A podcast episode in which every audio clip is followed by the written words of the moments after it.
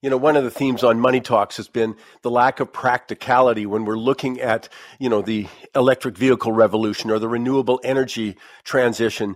That I just simply said, where's the money, where's the materials coming from? We've rarely talked about that. And another side of that subject, I mean, I, have virtually never heard it, is what are the trade offs we're making when we go that? I mean, just simply the mining impact on the environment, things of that sort. Well, finally, somebody's addressed that. Ernest uh, Scheyder is senior correspondent for Reuters. He focuses on the energy transition, but he's written a brand new book just released. You can get it on Amazon. The War Below Lithium, Copper, and the Global Battle to Power Our Lives. Uh, Ernest, thanks so much for finding time for us. Hey, it's great to be with you, Mike. What, what a welcome subject in my eyes is again, you know, I'm not debating whether we have electric vehicles renewal, but we need a full discussion of it. And this, the side you're talking about and done a great job with the book, The War Below, is hey, there are trade offs in this kind of thing. Uh, had you noticed that same dearth of information or side of that debate too? I had, and I got to tell you just a little bit of context, Mike. So before I wrote about the critical mineral space for Reuters, I wrote about oil and gas. I did that for mm-hmm. about four or five years, and I spent time living in North Dakota uh, and writing about the fracking boom and and the industry going on there. And a lot of people would ask me, fracking good or bad? And I think folks tend to go on one side or the other with the oil or gas industry, depending on where your perspectives are. When I transitioned my coverage to go to the critical mineral space, one of the things that I noticed though was that people across all different shape, uh, all different perspectives were saying, yes, yeah, we, we do need more of these critical minerals. We think, sure, we want electric vehicles, and why not? We need more electric gadgets and gizmos. But they weren't really deciding or debating about where we want to get those. And so, even though there's a, a wide realization that we need more of these, we're not having the debate about where, how, and why we actually want to produce them. And really, what I'm bringing to the audience here with the book is the idea of choice. What are the choices that we're willing to make if we want this energy transition and if we want all these electric gadgets and gizmos that are increasingly powered by critical minerals? And it seems so just recently, uh, at least my impression is that we just discovered they come from China if you're looking at rare earths and the refining side, not just the mining, the refining side. Yes. And of course, China is a challenge, at least it is for me, with slave labor and those kind of issues. Obviously, environmental deg- degradation is an issue, you know, and the geopolitical tension. But we didn't even admit that, for goodness sakes. Right. I mean, that is one of the key tension points that I push into here in the book is how the past 30 or 40 years, China has really cornered the market for the production supply chain for these critical minerals. And so whether it's its gargantuan use of copper and the big contracts that it has with Chile and other large copper producing countries, or how it's cornered the market for these 17 minor metals known as rare earths that are extremely important for weapons uh, and other electronics, um, or whether how it's really focused to laser on control of the global lithium refining market. And lithium underpins the lithium ion batteries, which are extremely important. And so this geopolitical tension there really is the undercurrent that goes through the entire book because these can be used as economic weapons. And indeed, we saw China do that in 2010 when it blocked exports of rare earths. It has also blocked recently exports of rare earth technology to the United States and other countries. And it has, and it has, excuse me, move to block exports of other minor metals as well. And so these are economic weapons that are being used. And whoever controls these critical mineral production and processing will control the 21st century economy the way that oil helped define control of the 20th century economy. And we're not having that discussion, but it's a reality. Well, the War Below does a great job of, of sort of pointing out that and then the implications. I mean, one of the things that I've been on about, because I just find it appalling, as simple as that, is the use of child labor, you know, in the mining uh, in the Congo for cobalt, as an example. Uh, again, very little recognition or uh, admission of that that's the case too, which is, I mean, part of this or the major part of the impetus is the things you discuss in the book for bringing some of that production back into the US, but back into Canada and other yes. sort of, let's call them Western jurisdictions. But again, that's why I think the book is just so timely because that is certainly not without challenges. Correct. One of the key examples that I talk about in the book is the proposed Twin Metals project, which is in northern Minnesota uh, near the Canadian border. And this, your listening audience uh, will, might be familiar with the Boundary Waters, which, as the name implies, is a giant body of water that forms the boundary between the United States and Canada. And this particular project that I explore in one of the chapters wants to be developed by a company known as Twin Metals, and it's an underground deposit of copper and cobalt and nickel. And if it were uh, being if it got green lit by U.S. officials, it would be a huge supply for the entire region for these critical minerals and metals. But the tension point comes in the type of rock that these metals are found in. So if you extract it out and it gets exposed to water, it can, in some instances, form acid. And obviously, nobody wants acid to get into yeah. the boundary waters or the Great Lakes. They obviously form a huge part of the North American waterway infrastructure. And they're the beating heart, really, I would argue, of the economic engine for that entire region of the continent. Now, I should say that the company that wants to produce these metals says it can do so cleanly and safely, but a lot of conservationists and other outdoor recreational enthusiasts in the region are saying that that's a huge concern. Like, how would you clean it up if there were an accident? And and so right now the project is on is on hold, is on ice. But supporters of the project point out, Mike, to your point, the huge use in the Democratic Republic of the Congo what's called artisanal mining. And these are people that might break onto mine sites late at night or just even dig under their house to try to find cobalt. And sometimes you can have children as young as six or seven that might be part of this supply chain just to earn some some money to help put food on the table. But sometimes these kids can be maimed. They can even be killed, unfortunately. And it's really hard to trace once they sell that rock to a middleman that sells it to a refiner that goes into the global supply chain. It's really hard to trace if that cobalt originated with a small child putting pickaxe and shovel into the ground. And so I'm not necessarily saying it's this sort of black or white argument. Like if we don't dig in northern mm-hmm. Minnesota, then that's going to boost mining in the DRC. But what I am saying is we're not having that discussion point right now around that tension, around what are the choices we're willing to make. And maybe the answer is we just don't mine here and we're comfortable having fewer electronics. But the way that our economic situation is growing right now, it does not seem that that is a choice we're having. So I really hope that the war below sparks a conversation in Canada and the United States and elsewhere for where we hope to get the building blocks for our everyday lives. Yeah, I would say it sparks a realistic conversation because that's what I think has been lacking. Uh, you know, it's interesting with the example you gave there because obviously people don't want it polluted in any way their water supply, let alone the Great Lakes, you know, that sure. feeds North America. But it would seem to me there won't be a solution here simply because you know people who are many of the people who are concerned about that it's sort of the precautionary principle you know if there's even a one uh, you know percent chance of a problem they say no to the project. I mean it's you know it, it, they would just be dug in. At least that's my experience with many of other similar situations. It's zero yes. tolerance. And well i don't think you get agreements with zero tolerance well, that certainly is what industry would say to a lot of these issues. It's like you can't. I mean, there's no such thing as pure certainty yeah. in life, you know, obviously, um, and and so that's this is a rejoinder that you get from industry. And I think policymakers are caught in the middle here, you know, trying to wade through the complexities of these issues.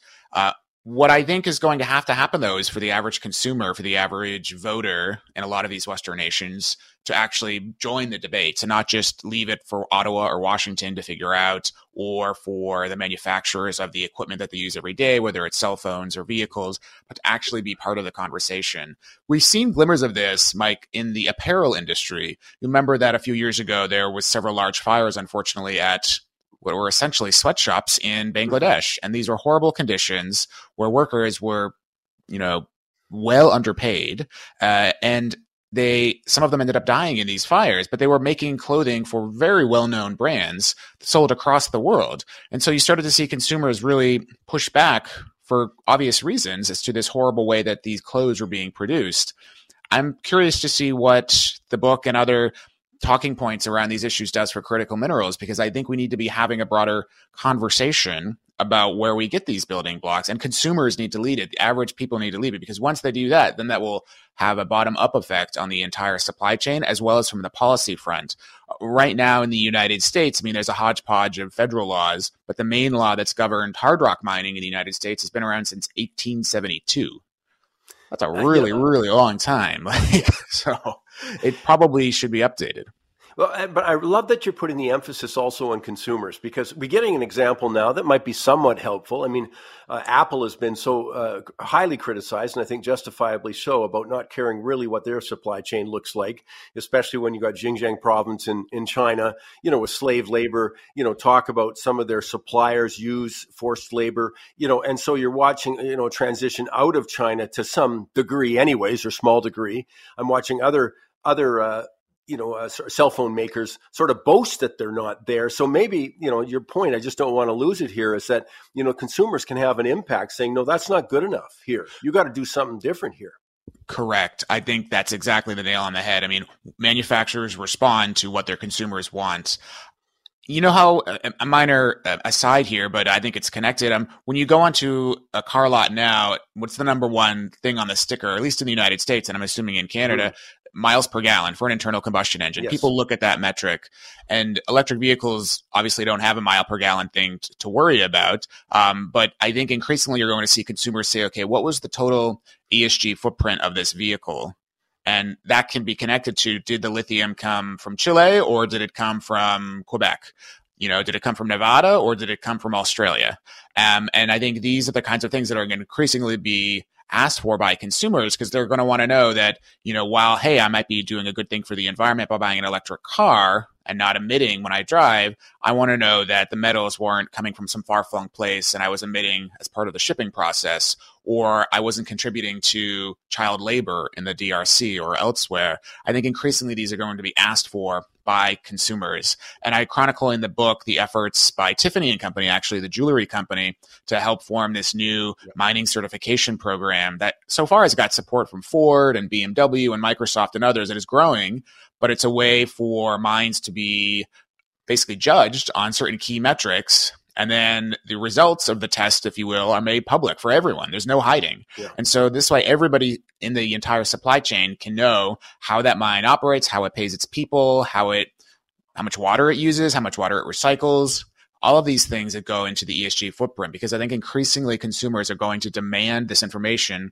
so that they can make the best decision they know how with their purchasing power.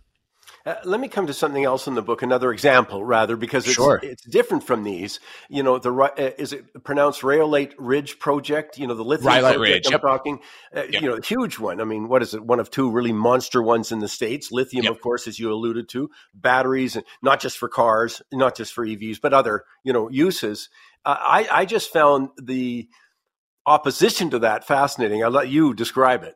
Sure. This is a site about 200 miles north of Las Vegas, and it's a massive deposit of lithium that's also intermingled with boron, which is used to make soaps. So the company that wants to develop it, it basically sees two potential revenue streams here. It can sell the soap, which is which is great. I mean, anytime you can sell two products is awesome, and then it can sell the lithium. What at the start of the company, they hope to sell it in the United States. That's their main goal to really help United States resilience. And the problem, though, is that this site in Nevada is also the home to this rare flower found nowhere else on the planet. This is the only spot in the entire world that this flower has been found. And the tension right from the beginning is this question of whether or not the mine can be developed with this flower. And you have the company pitted against this conservation group that is saying no, like what matters is biodiversity. If we let this flower go extinct in the name of fighting climate change, are we going to let something else go next? You know, is it going to be an animal or something else? So we just sort of let go. And the tension on the other side is you've got this company led by this very earnest man who used to be in the oil and gas industry and sees his fight to build this lithium mine as sort of key to leaving the planet cleaner for his grandchildren and children than the one that he found. And the, of course, the, the, the deep seated tension here is not only between the lithium and the flower, but sort of broader questions around climate change, um, the fight against climate change, and the fight over biodiversity. If we did nothing, if we just let climate change go unabated and didn't produce this lithium, would the flower go extinct anyhow because of climate change? Um, what do we matter more? You know, I mean, it's there are m- millions of types of flowers on the planet. You know, is this one worth it? Is it a true slippery slope if we let this one go extinct and others go extinct as well? Can the mine and the flower coexist. Um, and these are the things that the book explores through real human detail and human storytelling. Because I was I was very keen here not to write a book about geology or investing. I wanted to write a book about people because these are issues that affect all of us. So I wrote a book for everyone. Yeah, and and that's where I think so much of the success. I mean, the way you've you've framed it, but you've just done a great job, and I loved it in the book when you have that. You know, that's the choice. That's to me, that was the essence of the book. Like, make a choice. There mm-hmm. are you know fallouts everywhere. What have you found? Uh, in, like I think we've been on this sort of one track. We're going to push it forward. Now we're getting into reality. Now these choices are coming front and center do you would you bet that these kinds of things brought forward and, and we're the reality, not them being bring forward, but the reality will delay the energy transition. I mean, some of the uh, some of the goals are very, very ambitious. You know, we're all going to be in EVs by 2030 or 2035. You know, and we're nowhere near the amount of cobalt we'd need to do that. Right. I read a study out of the UK describing, well, if the UK was going to was proposing to do that, they'd need all the cobalt in the world right now you know, that kind of thing. We know from you know, people in the mining industry the incredible need for copper that's going to come with the renewable energy, the EV revolution, those kinds of things. Uh, so, do you think one of the hesitations here is that just even addressing these kind of concerns on that local level, which you've done very well in the book, to me, that just means, you know, that timeline's not realistic. Well, Mike, I, I would agree with you there. The more I added up the plans by Washington and Ottawa and Brussels and other governments around the world to go fully or all or partially, excuse me, fully or partially electric, you just do some math on the back of an envelope and you realize, okay, well, if if this is the goal, how are we going to actually get there? And the book is an offshoot of my work at Reuters, and I would cover specific yeah. projects for Reuters, but I would keep getting a no on each one. You know, each project was facing a lot of opposition, and it really wasn't my perspective or even goal in the book to say whether or not these mines should be built or should not be built. But just doing the simple math, I would say, okay, if we want to go fully electric, as, as you were saying, by 2030, 2035, you're going to need a lot more lithium. Like here in the United States, President Biden has set this really ambitious goal of having all of the vehicles that the US federal government owns, which are a lot of cars, uh, own, uh, go fully electric by 2035. And you're going to need to have, as you say, a lot more lithium, copper, cobalt and nickel and many other critical minerals to reach that goal. And so if we are not going to produce them here in the United States, well, where are we going to get them from? And are we going to get them from China? Like that seems like a huge probably not what the, the, the policymakers in Washington have been intending. Um, and so it does seem to delay on paper, it would delay these electrification goals. And, and let's remember it's, it's, it's not just about how do you build the electric vehicle. It's then how do you build the charging network, which requires a lot of copper and other critical minerals. And then it's also much, much more than just transportation. You know, I have, a, I have a chapter in the book that seems kind of whimsy, but it's about leaf blowers. Yep. And for me, it was a way to bring to the reader this idea that this issue is not just about electric cars. Yes. So a few years ago, I, I got a house and I decided to sort of live that suburban dream of, of, you know, mowing my own lawn. And I got an electric lawnmower and an electric weed whacker and yes, and an electric leaf blower. But I had just started writing this book, Mike, and it took me down a rabbit hole of okay, if getting an electric leaf blower is better than having one powered by a two stroke engine, where did all those metals in that leaf blower come from? And I couldn't figure out where any of them came from, including the cobalt. I had no clue if a young child took it out of the ground in the DRC. And, and I have a lot of resources at my disposal. I still couldn't figure it out. And that, so that's just a leaf blower. Now extrapolate that across the millions of other electronic devices that we all use every day cell phones, laptops, etc. All of these are powered by critical minerals. So this is an issue that goes beyond just uh, transportation.